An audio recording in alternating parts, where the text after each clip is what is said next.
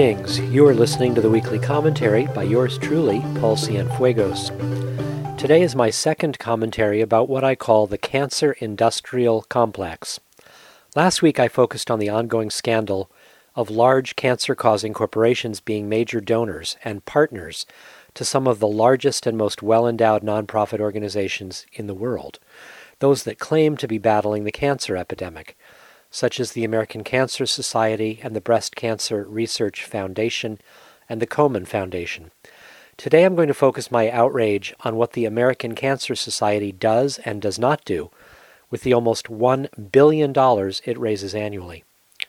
The American Cancer Society is the world's wealthiest nonprofit organization, but it might as well be a fake nonprofit organization as it's, quote, more interested in accumulating wealth than saving lives, unquote, according to the Chronicle of Philanthropy.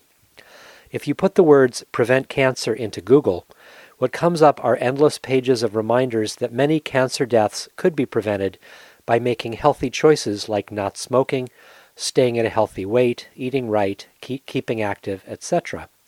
This is all true and important for people to understand. But cancer deaths from poor lifestyle choices are massively overshadowed by another category of cancer deaths that virtually nobody talks about, and that a Google search won't help you find much information about. I'm talking about the ongoing poisoning of our air, our water, our food, and our soil from pharmaceutical corporations, fossil fuel and nuclear energy corporations, automobile corporations, cosmetics corporations, agricultural and food processing corporations, and logging corporations. These industries produce pesticides, herbicides, cosmetics, radiation, fossil fuels, tire dust, and food additives, many of which cause cancer.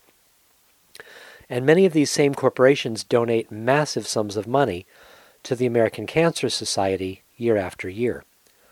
Winning the war on cancer means preventing cancer, but cancer causing corporations and cancer treating corporations are multi billion dollar businesses.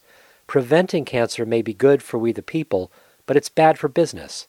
So don't expect the American Cancer Society to focus on preventing cancer anytime soon. And let's not forget, most of the poisoning that large corporations do is perfectly legal. It's background normal. Regulatory agencies grant permits which permit so called safe levels of poison in parts per million, neatly calculated by so called experts. It's business as usual. So the American Cancer Society, in its deal with the devil, focuses very little of its massive endowment on preventing cancer and almost all of its financial resources and research on detecting cancer and treating cancer and surviving cancer and curing cancer which, if you think about it, is a giant scam because detecting and treating and surviving and curing cancer is in itself a multi billion dollar industry of another whole set of pharmaceutical and mammography and hospital corporations profiting, profiting handsomely on people's pain and suffering. If we really want to tackle the cancer epidemic in this country, we need to start by doing two things. One, ban all corporations from donating to the nonprofit sector, as was once the law in the U.S. until the late 1800s, and two, begin to pass community rights laws that strip corporations of their constitutional so called right to poison us. If we did these two things, we would see an immediate and massive drop in new cancers across the country. Here's my proposed first tiny little step forward to begin this urgent effort to wake people up. Listen carefully. Imagine what might happen this year in downtown Portland if dozens or perhaps even hundreds of us converged at the entrance of the annual Relay for Life on Friday, May 13, to help expose the fraud that is the American Cancer Society, which preys on the suffering of those who have cancer or know someone who has cancer, which is almost everyone these days. The Relay for Life is the world's largest cancer fundraising event. I want you, yes, you, the person listening to my voice right now, to contact me today and tell me that you would like to be one of the dozens or perhaps hundreds of participants this year on Friday, May 13, to educate the participants of this year's Relay for Life who will once again be wasting their hard earned money on a fraud.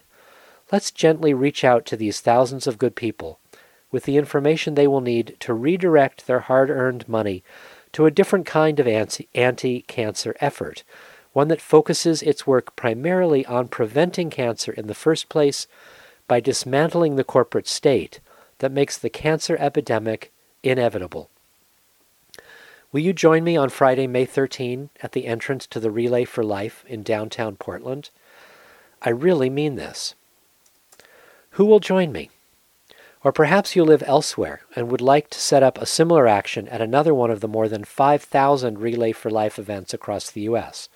Please contact me, Paul Cienfuegos, via my website at paulcienfuegos.com. Let me know that you're with me. Share this commentary with your friends and neighbors and get them to contact me too. Let's do this. Thank you. Next week, I'll be talking about Dr. Samuel Epstein and other heroes who have been bravely challenging the cancer industrial complex for decades. You've been listening to the weekly commentary by yours truly, Paul Cienfuegos. You can hear future commentaries every Tuesday on the KBOO Evening News in Portland, Oregon, and on a growing number of other radio stations. I welcome your feedback. You can subscribe to my weekly podcast via iTunes or at communityrightspdx.org. You can sign up for my community rights updates at paulcienfuegos.com. You can follow me on Twitter at cienfuegospaul.